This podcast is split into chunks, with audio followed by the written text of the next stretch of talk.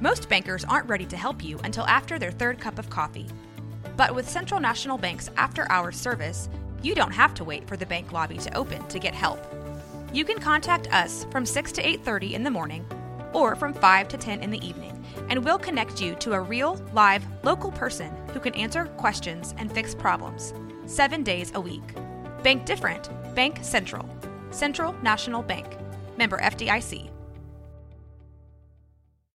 When you need mealtime inspiration, it's worth shopping Kroger, where you'll find over 30,000 mouthwatering choices that excite your inner foodie. And no matter what tasty choice you make, you'll enjoy our everyday low prices, plus extra ways to save, like digital coupons worth over $600 each week. You can also save up to $1 off per gallon at the pump with fuel points. More savings and more inspiring flavors make shopping Kroger worth it every time. Kroger, fresh for everyone. Fuel restrictions apply.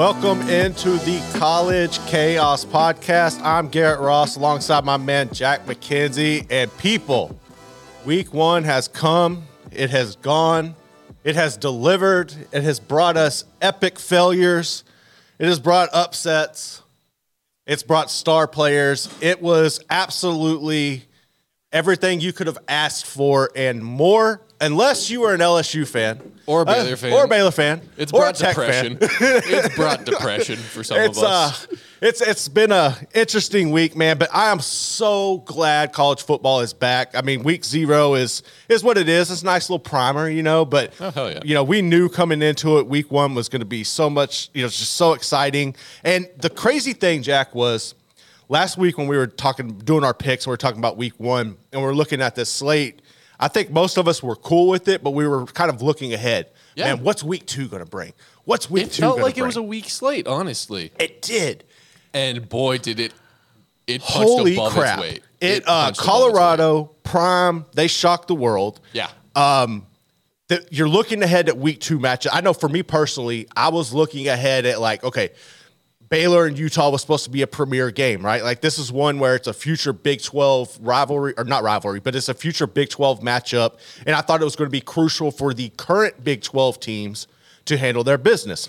That has lost all of its luster after the I'm wondering if it's about to be an execution. it is going to be an execution, and Cam Rising needs to be just posted up on the sideline watching, like, bruh, hey, y'all, y'all got this. Y'all don't even need me. If me. he plays in this game, I'd be surprised. There's no way in hell he plays this game, dude. Like, why? Like, why would you even waste your time putting him out there? Like, it, it was, it's going to be a Oh, a working bloodbath. back in against an easy Yeah, opponent. let's just let's get the reps in. That's a good point. Yeah, play him in the first half. Just get the first. half. just treat it like a No, preseason, like- a like- preseason NFL like- game. Like I'm not even necessarily joking when I say that. Just like No, it's, no, it's a valid point, dude. that defensive line's not going to get pressure on him. we ain't got to worry about I'm that. not worried about him getting hit. He might not even sweat. It's going to be hot here. He'll sweat, but it's not. He's not going to sweat because of the team he's playing.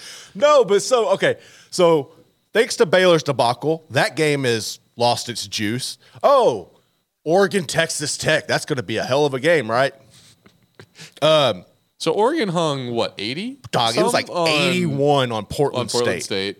Obviously, Tech is better than Portland State, but um, what happened out in Laramie? Um, they got checked by a quarterback who probably rides bulls for fun. Like he was just he. I, I, we're gonna get into that. That kid right there. Like you see people that are like gamers, right? Like they just have that edge to them. That that dude. I don't care. Like I want him on my team just for the juice, the energy. I don't care if he's a backup, bro. Like you inspire people. The shots he was taking, but First game of the day. Let's let's start off with the Big 12 and how it just kind of unraveled. So Yeah, if there's like one through line, I feel it's it's the team that came in with the energy, the team that wanted to be there more, Absolutely. the team, the team that was ready to just go. so They won. Yeah, so Colorado heads into TCU and all week long, right? Like if you're from TCU, the whole TCU perspective, you were sick of hearing about Deion Sanders. You were sick of hearing about flipping the roster and all these transfers and coming in and we're we just played in the natty and we're not we're getting disrespected. It's our home field. Son, uh you got checked quick by Deion and the Buffaloes. Um 510 yards from Shedeur Sanders. That okay, so that's one thing I want to start with. Like I was wrong on Shedeur, like hands down. I was wrong on Shedeur Sanders, I but I'm pumping my brakes a little bit. I'm not going to get I'm over my pumping the skis. brakes. Um, like I don't know if I even put like a real opinion out there on Shedeur, but On that day, he I didn't good. expect him to be this good. exactly. but I think I have to take it with a grain of salt because I really think we're seeing just where TCU is defensively under Sonny Dykes Yeah. versus Gary Patterson. I think we had the last bastion of the Gary Patterson TCU guys that carried that defense last year. They're all gone now. And we're seeing, oh, this is a Dykes defense. That is a really good point. That is something I didn't even think about. The holdover from the Patterson guys, that mindset, that mentality. Yeah, that's going to be something to keep an eye on. I was really shocked with how like they they were just not mentally tough. Like, and you when you think and we everything we've heard, and even in Waco, people can look back and they know a Cause Kazadi team is supposed to be tough. They're supposed to be a, a Gary Patterson called him out, not not directly, but he said, you know, like they were the more physical team. We were not ready for this moment. Like that's going to be something to to keep an eye on. I think when you look at their offense, um, and I know it's gonna it's gonna be a, a learning curve per se, but you're supposed to be able to pick this offense up pretty quick. I think the, it's safe to say they took a step back in offensive coordinator caliber. Yeah. and Kendall Briles damn sure ain't on the level as Garrett Riley. Here, here's the thing. I was talking with Colt over at the the tailgate before the te- the Baylor Texas State game. Colt Barber, managing uh, editor in chief of uh, SicEm365.com. Yeah. he's very familiar with the Briles offense. Very. Um, and so, trust me when I say this. Don't think of it as a as a Baylor homer take. Kendall Briles, he said, gets too pass happy. But you could see it; they abandoned the run. Art and a lot of other guys in the Art Briles tree school, all that, they are spread to run guys. Yeah, GJ Kinne is a spread to run guy. Apparently, Kendall just likes to pass the ball. Like, you get into a shootout, you play a team where it's going to be high scoring because you don't have the defense correct. Kendall's tendency is to overpass. Whereas what's great about what that scheme can do when you spread to run is you're supposed to have these big, strong maulers up front and a big, strong running back to just punish them inside. And you're playing hopefully against light boxes where you have at least numerical evenness, if mm. not advantage, and you punish them inside and then you take shots over the top. The shots, you put up a lot of stats because you take a few great big Right. shots.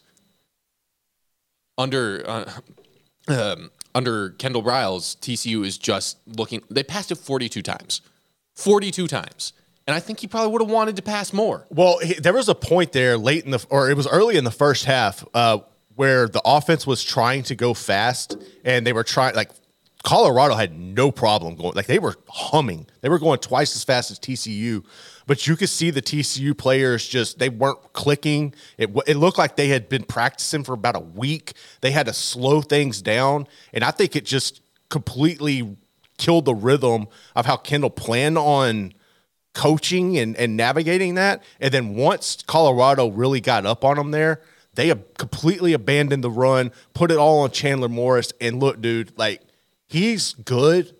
Um, but I think me personally, like I can only speak for me on this. I was my view on Chandler Mor- Morris was skewed because of the performance he put up against Baylor a couple years ago. Other than that, he's just a guy. He is just a guy. I don't want to put it all on that because the man did win the starting job last No, he year. did. He won that starting job before he got injured. So I feel like those two things put together were a little more substantive than just like, oh, he just popped off in one game. But I think we are going to see He doesn't have a top tier offensive coordinator here. In, like I'm not. No, you he's can't not- Put, you- you no, can't put not Kendall no more. In that top tier. Not no more. And so, I think we're probably going to see what the average Chandler Morris looks like. I'm not saying he is average with that No. statement. I'm saying we are seeing Right. like what, like he can be better, he can be worse, but this is the average Chandler Morris, and that's probably not a top end quarterback in the Big 12. No, it's really not. And there were some throws like he just missed on, um, underthrowing at times. Uh, Jared Wiley had some good opportunities where they just could not get on the same page there. I was kind of one one area that stood out to me, and I was really not expecting this at all. Was the trenches? I thought TCU would come out, come out and dominate. When you look at all the turnover that Colorado had, I was not expecting that offensive and defensive line for the Buffaloes to gel and come together as the way they did. Like they totally punched um, TCU in the mouth and never let them get going. Travis Hunter, I, I think people need like Paul's been on Paul's show, the triple option on uh, 365 Sports. He's been doing this thing where he asks questions, right? And he's asked this one question multiple times now that I really love about who's the player you would want in college football to see. Travis Hunter to me is one of those unique talents in college football that we need to appreciate for what he is because he is like I'm- the ideal college football player. I player. am not a big fan of the way Deion hypes a lot of stuff up, but I don't think he was off base at halftime. Hell saying, no. He is him. he is him. He is him. Like he is so fun to watch. I think that from just a college football perspective and as a whole for fans across the board, appreciate what that man does. Some of the other games, dude, yeah, real quick. Go ahead. TCU should get right against Nicholls next week. Like, they better. you better, dog. can't take anything for granted, but but hopefully they'll get to to sort some stuff out, and they could. They they still have plenty of season left to Yeah. to to get moving in a better direction. The Colorado loss, it's not damning. It's it's a non Big Twelve No, loss. ex- they can for still, now. they can still accomplish something they didn't accomplish last year. Correct. That's all I want to say. Yeah. Anyway, Anyway, Jack, time to You- get depressed. on to Baylor. Oh, God. Um, do you want me? Do you want me to just go? Just just go. You're you're you're you're the Baylor. You're a Baylor grad. Let it get it off your chest. And I get was on this off your chest. And you're on the sideline. Get this off your chest. I. Okay, let's start with the Vegas line. The Vegas line was four touchdowns. Yes. So no one expected this. No. no one expected Baylor to No. get just manhandled by Texas State. And let's let's be clear.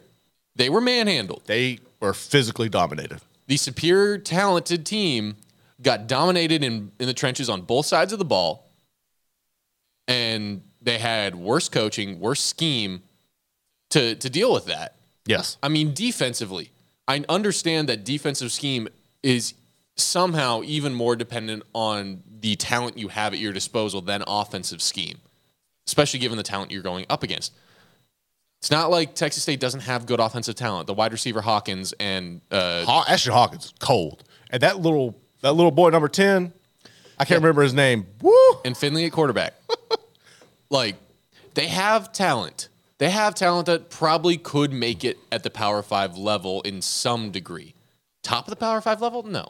Um, point is, the defense just it got torn to shreds, man. Like I think one of the biggest question marks heading into this year for Baylor was the cornerbacks, and somehow that was the single position group that looked all right Okay, yeah, they looked like serviceable. the cornerbacks were like, okay, they made some plays. Like you're get cornerbacks aren't going to make all the plays all the time. They made some plays. I think that was arguably more than people expected out of them. The D line, like I don't care if they're getting the ball out. If Texas State's getting the ball out fast, running a lot of misdirection, RPO, anything. Oh, I'm sorry, like handle your freaking business. You are bigger, stronger, faster than those guys. Make me feel it. Make me see it. They didn't. No, that was that the all here's what's confusing. And this is what I was really concerned about in the offseason, right? We kept hearing about the defensive playmakers. We kept hearing about Mike Smith's all over the place. He's he's in the backfield. Well, I wonder why Mike Smith was all over the damn place during spring practice. Your offensive line is just can't block anybody. Blake Shapen had a look. There people, if you Oh, want to oh, come oh, at Blake Shapen, I, I haven't even gotten to the offense yet, Garrett. I know, but Jesus Christ. All right, go go for it. Because on offense, Yeah, I don't want to hear crap about Blake Shapen. No. The man was a warrior out there play, playing one of honestly one of his best games in a Baylor uniform on a bum MCL Yes. because he got injured playing behind that offensive line. Like, dude, I was so nervous when, when Blake went down. eh, My immediate thought was, "Oh crap!" Like, and you hear like uh, from the TV because I had to watch it in here. Me and Paul were watching and getting ready for the post game show, and you could hear the "We want Sawyer chance" and all that. And my thought was, dude, do y'all not realize the state of your offensive line right now? And if you put that young man back there, you're probably going to be riding with R.J. Martinez at the end because No, that, that was the dumbest thing. I, I I swear it was like the, the third or fourth drive, I think. Yes. And I was hearing we want Sawyer chance. I'm like, what has Shapen done in this game to make it's you want Charlie him? Like, Brewer all over again. They're like- doing him the same way. it's like if you- I know you're you're drunk students in the stands who probably don't know all that much about football, but shoot, man, how is it not obvious that this is on the offensive line? This is a team where the identity is supposed to be reliable, violent offense, which starts with running the damn ball. which they could not do at all. They couldn't. at all. I don't care how good your backs are. I don't care that you have preseason Big 12 in Richard Reese. I don't care that you have a guy that at least some of some of the better analysts of the Baylor team think will actually outperform Reese this year and Dominic Richardson. I think the talent might be there. yeah, but, but you got to have them holes. Neither of them are going to going to perform well behind this offensive line. Dude, Like that, okay, what is like? Like these guys are more athletic than That's the what I line wanted that to get to. graduated before them. Like s- I just remember under Rhule and at the beginning of Aranda, the guys that we had, the guys that Charlie Brewer had to play behind, it was rough. It was like, when is this ever going to get better? We got a few transfers in. Mateos and Grimes came. All of a sudden, we had a good offensive line. And it was like, holy crap, these guys know what the hell they're doing. They're miracle workers. So now that you have more athletic guys in the room, guys who are bigger, stronger, and faster, what the hell is going on? I, dude, I don't know, and I'm, I'm, I would, Like, seriously, I'm not an expert. I'm not trying to be like, this is an obvious issue. You have to, fi-. like, I am just genuinely, I don't know. I am not an expert. I don't know what the issue is because these guys are supposed to be more athletic. They, and you have the coaches who did make something out of what felt like nothing two years before this. yeah, and I'm wondering too. Like, I'm really starting to wonder the development of these young guys because it's not there. You're not, you're the young recruits that they brought in in the trenches. The development has just not been clicking. That's why you had to go out to the transfer portal. And what do you do? It's you go out and you get guys you're familiar with. Like you see a lot of the, and I want to know what their relationship is like with the Texas High School Football Coaches Association, because a lot of these guys they're getting, and when you look how they're recruiting, where are they going? They're going back to Utah. They're going back and recruiting Utah. Like, dude, can you not recruit around here? Like, what the hell is going on with that? I'm not plugged in on the recruiting side of things. I don't think they're massively struggling on that side. I do have some questions about, and I hate to say this because Dave Aranda is a great person. I love that he values people over players, but every team's got to have some dogs. I know you got to balance having those dogs that like they got to behave, they've got to be leaders, they've they like they've got to represent your university Yeah. well, but like they've got to be dogs on the field. And shoot, man, like if Mike Smith and Drake Dabney are your dogs, You got some problems. shoot. Like, dude, that's the thing. They have no edge. They have nobody that you look at and is like an alpha. It's just a, a group of average dudes that are just trying to hold it together, and you can't play that way. Like, not not now, not in the current landscape of college. And I think it's only. Can I? All right. This is my opinion. I feel like things are only going to get worse at this point until they figure out how to navigate the new and current landscape of college athletics. And you got to figure out do you want to play big boy football? Do you want to invest? Or do you want to just be somebody? And when you have all of these schools that you've, when you've had success over the past few years, you didn't have to worry about in-state programs um, that you used to. Like you used to always have your beef with Houston. They used to steal your kids. Now you've brought all these people in. You've had SMU, who's right up the road, is now in the ACC with deep pockets. It's starting to feel to me, and I and if I'm wrong, I'll come back and own this. Like the old Southwest Conference days, where everybody is on the same level playing field with you around you. They were going to be recruiting at a higher level. They're going to be throwing more money at it, and you're just kind of sitting there being stingy and trying to figure out what you want to be, and you're going to get left behind once again. Yeah. I, I see it. I hear it. I'm nervous about it. And if I'm wrong, I will own that. I swear. The way you worded it this time, because we talked about this pre show, the way you worded it this time makes me see it as more pinpoint stingy with NIL. Right, The that- stingy yes. with NIL is what scares me. Yes. Because I don't think Baylor's stingy about facilities. I don't think Baylor's stingy now, like they have been. No. They they are catching up on facilities. They don't seem to be stingy with coaching contracts either right now. Mm-hmm. So like yeah, if, if if it's if they fall behind because of NIL, they fall behind behind because of NIL. Like that that is the place where the stinginess scares me. Um, we do have to get moving on Yeah. to The one other game. game. Uh, I will just say one last thing. I think Aranda's seat is heating up, but Yeah. you know what else was hot coming into the year?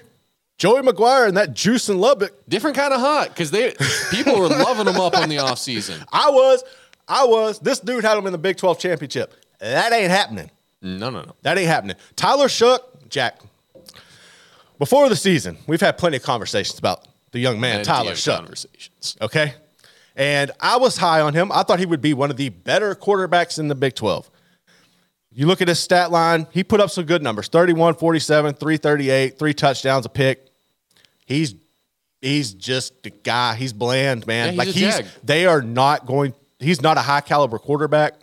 Um, I think when you you're probably banking on your future there, when you have a you know, it's it's it's a wait and see game. I was wrong on Tyler Shough. I feel like I was wrong on Texas Tech. And I feel like they Did they buy They- their own hype? I think they bought their own hype. I think they were in over their skis. I think they were looking past Wyoming, focusing on Oregon, and they got slapped. Yeah. They got slapped. There's no two ways about it. They got slapped by the Wyoming QB's big ass. Andrew Peasley is a dog, dude. Like, all right. So I was, I, I got home from the post game. And I know we are quick, but I got home from the post game. It was about eleven. I'm sitting on the porch chilling, and I get on Twitter, and I'm like, oh crap, it's on in Wyoming. Laramie. So I run in the house, and when I turn the TV on. Peasley gets destroyed by Texas Tech, and he's just laid out on the turf. And I'm like, damn, man, that, that didn't look good. And he's just laying there. Then he gets up because it's his shoulder. He starts getting the crowd into it. They come down, goes into overtime. Tech takes the lead.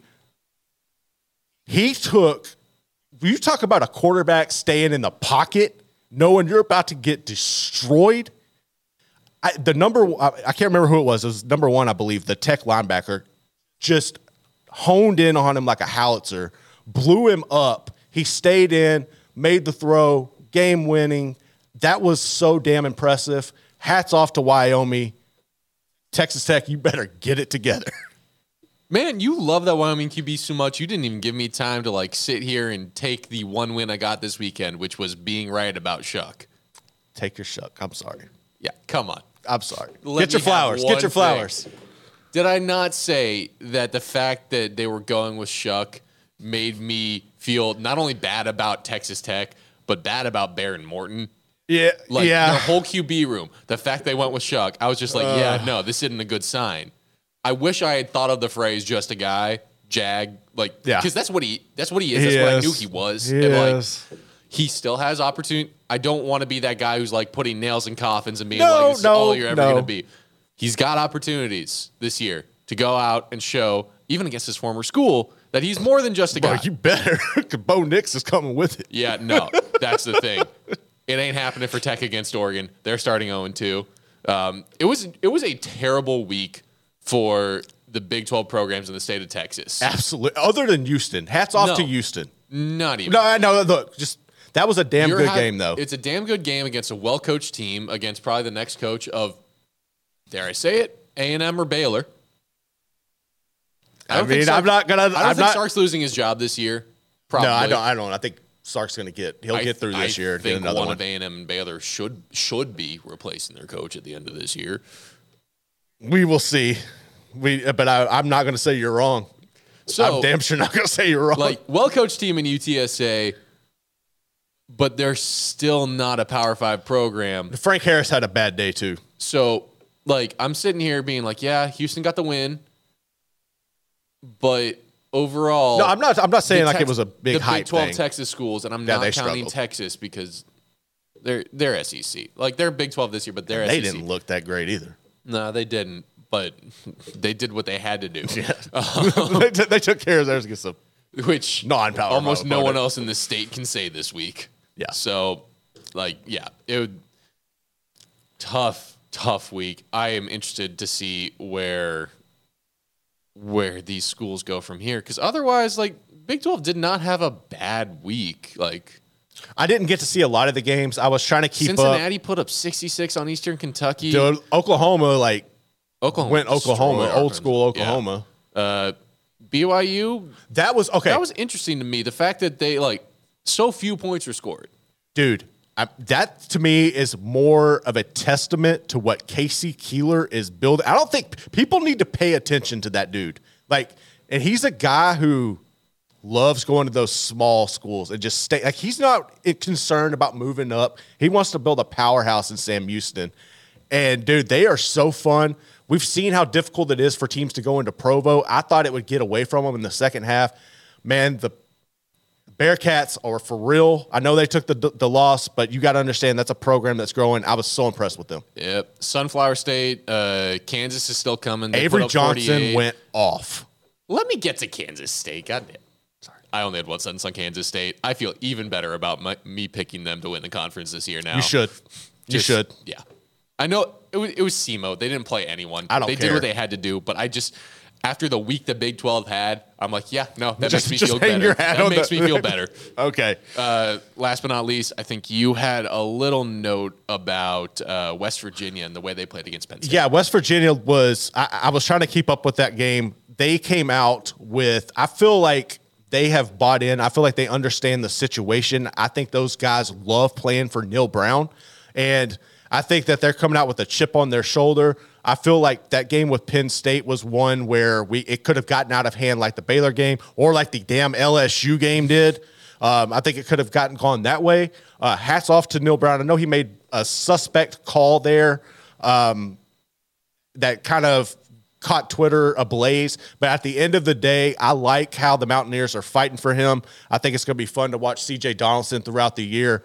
Um, I hope that they can keep it on track. We will see. Yeah, But hats off to Neal Brown. Real quick, uh, over from the producer's desk, um, Oklahoma State did not put up as many points as I would have liked. So I didn't even, be some. full disclosure, I didn't see the Oklahoma State score. Uh, I believe it was 27 13 against Central Arkansas. well, They then we know 13 where Oklahoma points in the first half. Yeah. So that'll be something to monitor through the year. Not going to press any alarm buttons right now, but I- but I think that's probably about on par after last year. So we'll see how that goes. But man, coming up next, we're going to dive into uh, some other storylines that stood out outside of the Big 12. We're going to get into Florida State curb stomping LSU, as well as the Pac 12 quarterbacks living up to the hype. You're listening to the College Chaos Podcast.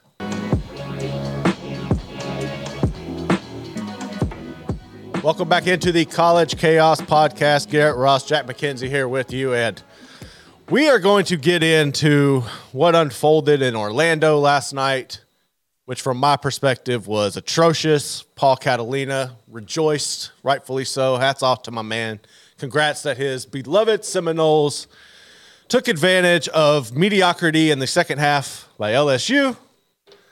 Lackluster offensive line, mismanaging my man Harold Perkins, and Brian Kelly showing us good old fashioned Brian Kelly coaching that I was nervous about in the first place, bringing him to the Bayou. so you love Brian Kelly. let me tell you about Brian Kelly. Since Brian Kelly has come on down to LSU, we've had the fake accent caught the attention. We've had hilarious. the awkward photo shoot with the recruit who flipped to Alabama. That Reddit college football put on Twitter last night with a big L in Tiger heads. We've had, God, I forgot how great I have not. Brian Kelly has been for content. I have not. We have had, in the last 10 games, according to Bruce Feldman, LSU has lost three times, three times, by at least 20 points, and a fourth time to a disastrous, abysmal Texas A&M team by 15 freaking points last year when you had no business losing to them. All season long, you've been gassing up your team. You even went out on Twitter saying we will beat Florida State. Brian Kelly, you did not beat Florida State. You have Harold Perkins, who is arguably one of the best defensive players we've seen in quite some time. To me, he reminds me of the second coming of Micah Parsons. When you cut the man loose, you just let him play football, he makes plays. What did you do? You said, you know what? We're not going to do that. We're going to take Harold Perkins. We're going to put him at linebacker, and we're just going to let him sit there. Oh, we're going to let him try to spy Jordan Travis. And you know what? He had a career high 28 snaps in coverage while rushing the quarterback just seven times and made no damn impact on the game. Brian Kelly cut Harold Perkins loose because there are a lot of college football coaches, whether people want to acknowledge this, accept it or not, it's the landscape we're in, that are watching that game saying, you know what? If I had a Harold Perkins on my team that I could just cut loose, we might win a natty. Um, I don't know. Why don't we try to figure out how to slide into his DMs and say, look, son, you're a sophomore. You got a lot of eligibility left. Do you want to come play and let us cut you loose? Because we damn sure will. Um, you better figure it out on the bayou. I feel like you're overreacting a little because going into this game, I remember thinking, okay, the winner is probably going to be a true playoff contender this year. Yes. The loser is going to show that they're a year away at least. Which I've said LSU was not going to do it this year. They're Yeah. going to be a year away. Yep. Now there was a possibility both like they played an even game, Absolutely. and you probably come away being like, eh, they're probably neither of them are making the playoff this year. That's fair. I don't think anyone would go into that game and and think, hey, it's really close. They're both going to make the playoff. Yeah. Just no, that wasn't going to happen. knowing both teams, I think that the outcomes were either LSU wins and you think they're playoff bound. They might be playoff bound. Correct. Like a- an actual real contender. Same for Florida State if they had if since they won. Yes. Um, and then the middle ground being they're both not contenders. Correct. So LSU is not a contender this year. LSU is not a contender. I don't. They like they got outclassed. They got outclassed more than I thought they would. I just don't think that that means they're worse than a top fifteen team. no, that that's not what I'm saying. Come next year, that's playoff territory. Uh, yes, it is. You're, that's a that's a very good point, and I think you will see them in the playoff next year. Um, If but they don't make the playoff next year, then, that's be a bruh, like, problem. yeah, I don't even want to think about that. That makes my soul nauseous. Yeah, Um, but like, I know that's moving the goalposts a little because next year the goalposts are literally moving. Right. but it just it's not my team so i can sit here and not be emotional about it. Like they're not going to be a bad team. They're they're, not. going to have issues. I think brian kelly i don't know what the perfect storm was last year that helped it feel like oh damn he's he's got a great fit. He won the big game that he really needed to win to show like hey we're going to compete here at lsu but like maybe he's having to deal a little more with getting to grip getting to grips of like this is what this program truly is this is where we're at this is how we have to play because i think and as much as this might sound weird you can't play the same way everywhere. Nick Saban can't go and do the same exact thing he did at Bama elsewhere. a he product- didn't do the exact same thing at Bama that he did at LSU. Like I'm going straight to the Yeah. top, straight to the, the the goat. Like you know Yeah. what I'm saying? Every place is different, so you have to tweak little things, and maybe that's what Brian Kelly's having to deal with here. Is like last year the team just fit him a little better, and so even though it's more his team this year, Mm-hmm. it's not necessarily fitting what he wants to do. No, that's fair, and I also think that this is a was a mismatch nightmare for LSU, and I think Florida State is going to be a mismatch nightmare for ninety five percent of the teams they play. Okay, Keon Coleman is a freak of nature. Uh, he, LSU had no answer for him. LSU secondary outside of Major Burns was getting absolutely torched. Okay, Jordan, Jordan Johnny Wilson. I mean, did his thing. Seven receptions, 104 yards. Jaheim Bell is a Yep. dude. Remember when we did our drafted teams like back in the summer? Yeah. I got Jaheim Bell. Yeah, yeah. Uh, well played. I was loving well that. played, bro. We need to revisit that because I bet you smoked me on that. Um, the running game. This is one thing that's bothered me under Brian Kelly. The rushing attack at LSU has always been one of the staples, right? Like you always hang your hat on. You have at least a dog, and then you have a stable of guys behind them. Like, and I know Emery was unavailable, but at the same time, when Jayden Daniels is your leading rusher, uh, that's a bad formula. And look, I know I know a lot of it was the RPO offense that they were running, and he was making some really excellent decisions at the same time. But I feel like you've got to take some pressure off of him, man, because teams are going to figure that they Florida State figured it out. There, there did come the point when Florida State pulled away in the second half where you just you you couldn't sit there and run the ball. No. but in the first half, it was close, and they should have been able to have more balance on offense. You're absolutely right. Yeah, and the drops. and like, if you and if you can't have that balance on offense, that's a bigger issue. Well, I think that's part of it, right? Like it was they were trying to have that balance, but you freaking hit Lacy wide open and it goes off his hands. He's just looking like what happened. Uh, there were so many freaking drops. Um, I think Florida State did a tremendous job of figuring out that okay, LSU was trying. Like if you look at the end of that second, uh, the first half, LSU was doing nothing but blitzing nonstop, and Florida State said, "Okay, bet we're going to put two backs in here. Good luck with that." And LSU had no answer. Okay, and I absolutely loved the fact that Mike Norvell at the end did not take his foot off the gas. I respect that so much. That last touchdown probably made a lot of LSU people infuriated. I respected that so much because if the tables were turned, and you know how this is, four team playoff, big wins, more score margin. I love that they took advantage of LSU and made a statement That's there. a very very good point about the playoff. Very good point about the the margin, the just Absolutely. the, the vibes and and the the the visibility of it all. Like, yes. That's a great point. I'm very happy with that from a neutral's perspective of I know more of what happened in the like I know more of the the way the game went from the score line. Right. Because of it. It's not some oh garbage touchdown I have to look a bit deeper. Yeah, Obviously I watched the game. Like I already knew. Yeah. But to this helps there be no casual mistakes. The further we Nope. get from the game, the score line's going to remind you Florida State dominated. It, it, you know what it was? It it it was almost, and it wasn't on the same scale as this, but it was almost like last year when Georgia just took it to Oregon, like just left no doubt that we were so far superior. It wasn't on that level, but it was that same kind of mindset I don't think from we the coaching knew that staff. Oregon was going to be able to rebound from that the way they No. did. Like they, they were a solid team last year. They were. They were really so, good. So like, and it happened so early in the year. It was like, oh, maybe Oregon's just like really not Exactly. good. But turns out, no, they were pretty good.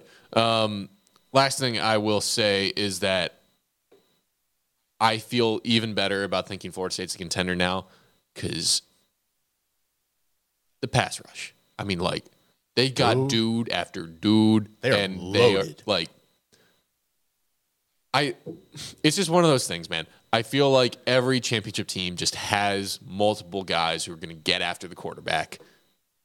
Every level of football, you have to have that. Yep. And Florida State has that in spades. And they that- have an that's the last thing I'll edge. say about this game. Yeah. Because we do have to move on to some other takeaways from the weekend.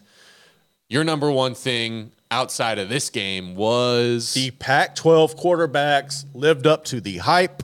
They are real. They were cooking and throw, for now, Shedeur Sanders into that mix. Whereas I didn't think he would be on the same level. I didn't think he would compete the way they did. I thought it was going to be a learning curve for him. They've done an excellent job with his progression. I've watched him literally since high school. Like he, the progression is want me to so list some of impressive. this stuff? Yes. Caleb Williams, 319, five touchdowns. Michael Penix Jr. And that was the four- worst. That was one of the worst performances. 450, five touchdowns. Bo Nix, 287, three touchdowns. I'm sure he got benched early. Uh, not benched, bench, but like you can take the rest of the night off. Yeah. Because they put up 81 on Portland State. Uh, Shedeur Sanders, 5'10 and four touchdowns. Uh, like, I, I 451 and three touchdowns from Cam Ward at Washington State. Yeah. Like, Dude, Holy hell! And DJ DJU out at out at Oregon State, two thirty nine and three touchdowns, and we'll we'll get a little more into that. Yeah. So, okay. This is from sportingnews.com right now. Looking at the four quarterbacks, Shedeur Sanders, Michael Penix, Caleb Williams, and Bo Nix, just those four alone combined for 78.2% completion uh, rati- ratio, threw for 1,519 yards, 17 touchdowns, no, zero interceptions. The dudes were freaking cooking. It's ridiculous. Absolutely. We saw some of this coming. We didn't see all of it coming. No. I don't think either of us expected Shedeur to pop off the Did way not. he did. Um, but like we had talked before the season, a lot of people had talked before the season about how the Pac-12 was loaded at quarterback, and I'm looking at like who they're playing. It doesn't necessarily stand out as like, oh, these are good defenses, but great. Yeah. Like this is what they're supposed to do. You've got multiple guys here who are supposed to be Heisman finalists, at least three. They lived up to the bill. at least three guys who are supposed to be Heisman finalists, and they throttled the competition. It- No, it wasn't even close, dude. it's like low key. This might this might be weird, but this is giving me like late two thousands Big Twelve vibes of like the offenses just won't be oh, stopped. Oh, Yeah, no, there's no way. Like, there's like that's the thing. It doesn't matter. Ha- it's going to like. I'm so intrigued by watching these dudes. We are going to see some absurd numbers out there because we know like their defenses aren't near as good, but at the same time, like, can you? What I'm is it's going to be fun to see is once everything settles out, can you can can you outscore the other teams from the conference that you're going to be matched with? That's ultimately what it's going to come down to, right? Like, Nope. because your defenses aren't going to stop nobody. Nope. Nope. they're not going to be able to outscore them. No. They won't. Like it, it yeah, just no. But it's gonna be a hell of a lot of fun to keep watching this. Um, specifically DJU though, he's he's probably the one I want to pick on. I did get to watch his game live. I got, to Fubo. watch- ju- I, I got the thing just to the free trial just to do it. I might have been pirating. Well, I should have been hitting you up then. By pirating, I mean sailing the high seas and, and waving a sword around, not not anything else. I don't RP know what Mike you're Leach. talking about. Um, point is, DJU, he was exactly what I thought he would be. Good looking quarterback in a more run heavy offense against a middling opponent. He looked better than Caleb Williams probably did. Not as flashy, not as high end talent, but just getting the job done against the same opponent. He looked a bit better to me. His offensive line's a hell of a lot better too. Exactly.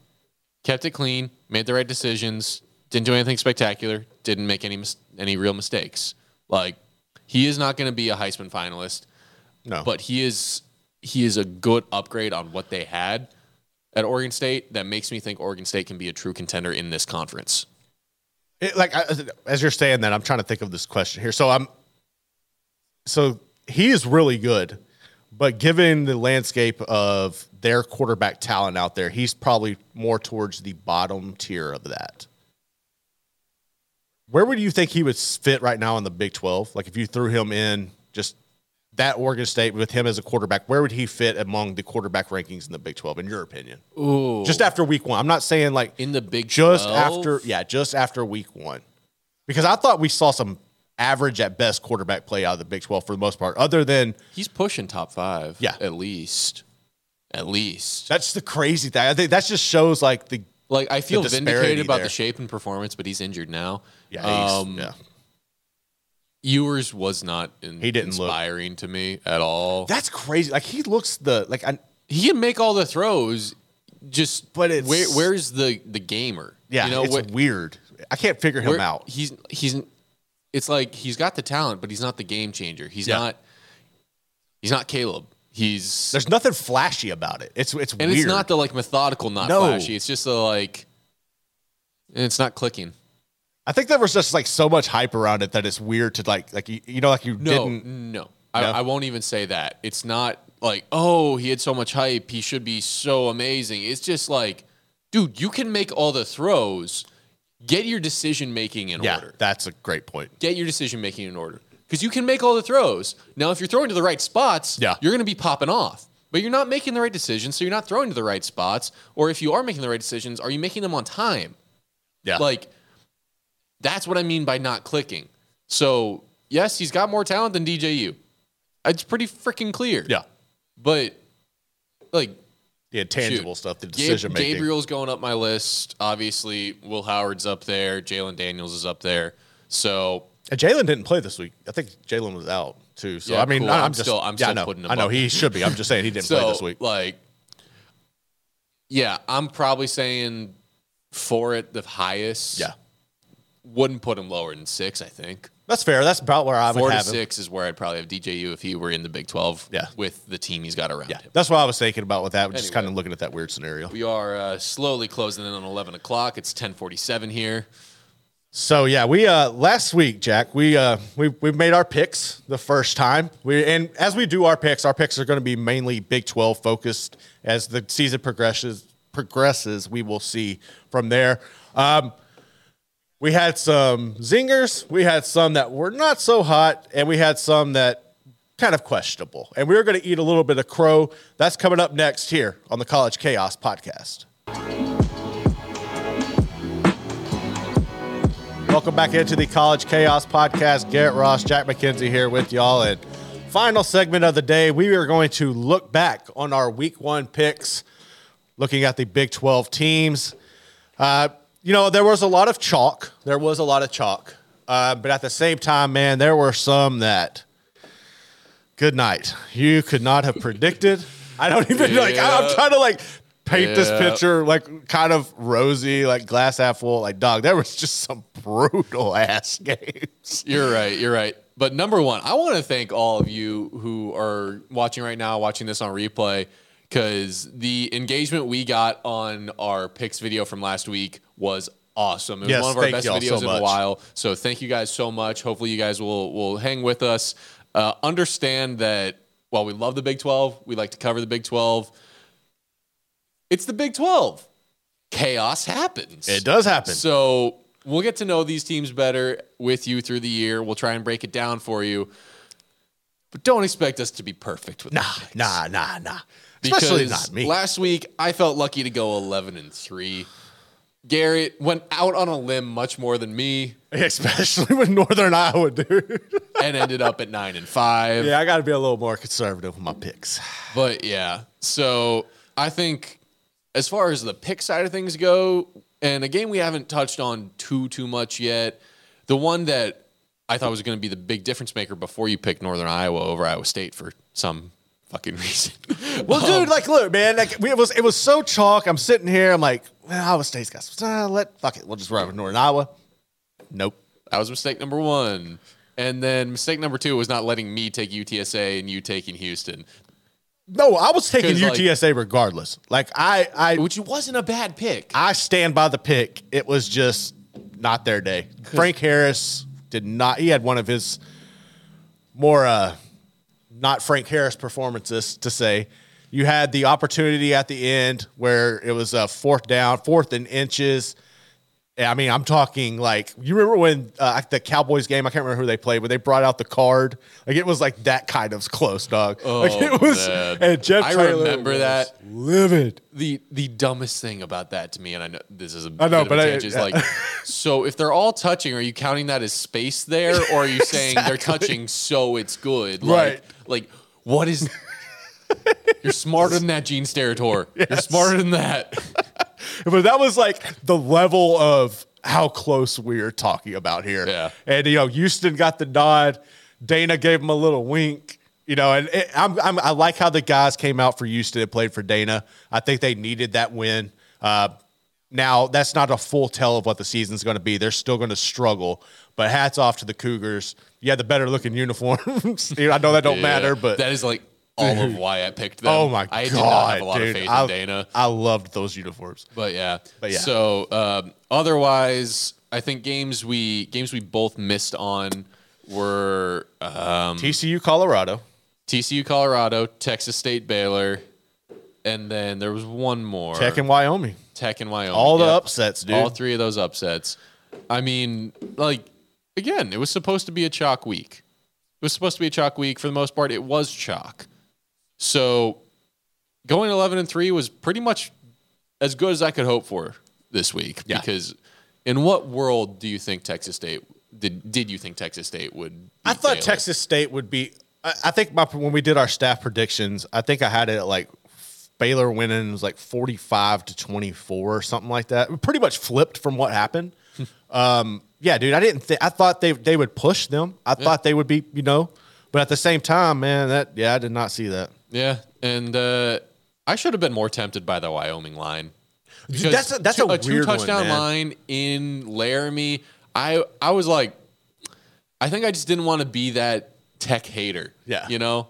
Well, see, like that, and we discussed it a little bit, but like Laramie's one of those weird places where you've got to be careful going to. Which is But- why, if I'm a Tech fan right Yeah. now, I'm feeling so much better than necessarily TCU Well, or Baylor. I did. I think on my my fault on that pick definitely was I was I drink the the red and black Kool Aid. Um, at the same time, I think I didn't consider the Oregon matchup, and I really do think that Texas Tech pump puffed their chests out, brought their hype, bought into their hype, and we're looking at the Ducks, and I think they got checked. And I did not. That's an interesting. I didn't take. put the factors in, in place. I'll be curious to see uh, if they do that again later in the year, because I'm sure there'll be a situation later in the year where Yeah. They'll probably get the ship righted to some degree. They'll they might feel like they're rolling, and they might overlook someone Yeah. again. Uh, and then the last out of those three games, do not come in here telling me I should have thought Colorado was going to win. No. no, no. Like I respect it. I respect that. Like they are so much better than I thought they were. They TCU was fun as worse hell than I to thought watch. they were. Yeah. They're fun as hell. They've got some dudes, but don't tell me I should have seen that coming. No, anybody saying that, I mean, you know, I'm not. Hey, if you had it, whatever. But I think for the vast majority, you're going to see a lot of. You saw a lot of bandwagon people jumping behind Ralphie. Mm-hmm. You saw a lot of that on Saturday. So looking ahead to next week, I'm trying to think of like what are going to be the the Uh, toughest games to pick. Well, my picks have definitely. But my vision of how I was going to pick next week has changed dramatically. Um, if you're looking ahead at some, I think that we're going to have some coin tosses on. um, Illinois, Kansas. That's going to be an interesting one. Yeah. Kansas has a three and a half point line right now. that's like I, I Bret Bielema. I just I, I can't really. He's he's hit or miss with me. I, I with as a coach, I'm not really going to buy into the line either. Yeah, I'm probably going to end up with Kansas on that one. You guys will see our picks, our Yeah. full picks on Thursday. But yeah, my mind has shifted on a few of these. Uh, the the good old battle for Iowa. I don't know what the actual name is. I feel so bad about that. I should know. I love rivalries. But Iowa and Iowa State, as much as I think Brian Ferentz is like the worst offensive coordinator in college Hey, football, McNamara lit it up by Iowa I standards. do not think that Iowa State wins this game two years in a row. So yeah, we'll see. that's where I'm at on that. Uh, otherwise, interesting matchup SMU at Oklahoma. That one's got a new level of juice to it with the ACC factor. There's going to be a lot of. Um, I, I think, I think that's going to be one where, from a recruiting standpoint, that just shifted a little bit because SMU is going to try to use their revenue. They're going to try to use their leverage in the ACC to lock down Dallas, and Oklahoma gets a ton of talent out of Dallas. Now, look, I know that's. I think they're a few years away from doing that. No, I'm just saying, like I'm project, but that's going to be. It just took a different turn. I'm not saying SMU's magically going to pop up overnight. and- Ever loses Dallas to SMU? I'm not saying they're going to lose Dallas, but I'm saying it's added a level. It's now made things. Yes, it makes things more different intriguing. It's, intriguing. It's, it's it's more fun. exactly. Um, otherwise, three more matchups I'm looking at real quick, rapid fire. Cincy Pitt. Cincy Pitt, Texas Bama, and uh, Oklahoma State, Arizona State. yes. Those are all looking very interesting to me right now, though I do think Texas is about to get its head knocked in. Yeah, we're gonna have fun with these picks, Like, dude. I'm I'm that- getting really excited looking have, at I have a bad vibe about Texas, even though, even though they played them tough last year, and yeah, t- dude, I was. I, I don't I don't know. It, I've got a bad vibe about them now. Even though heading into the year, I had a better like I had a much better vibe about Texas. I don't know what exactly has changed. Maybe it's just because my friends who are Texas fans were being so negative about their performance against Rice. it was bad, man. That's not coming from me. That's coming. No, like, that's it was- I'm getting from my friends. it, it was very lackluster and and then i heard um uh I can't remember. It was an analyst from California, from the USC guy. They were talking. He was like, "I'm not going to buy into Sark. We've been seeing this crap forever about you know he, he's he, you know what you're going to get like seven or eight wins, and he's not you know. So we will see, man. It's going to have to unfold. I like what Sark's building there, that but the old, I'm kind of pumping the brakes. against the master kind of thing. I, I, That's going to be fun. they were close last year at home. Yeah. I don't know if they can repeat that. Yeah. Um, Oklahoma State, Arizona State is That's one that's going to be intriguing to me. Yeah. Just because I think both teams are really wanting that win, like a Yeah. Power Five win against a. They feel like they're in different spots, but kind of in the same spot. I don't know if that makes sense. Right. Got to get out of here, but that's It's going to be very fun. intriguing.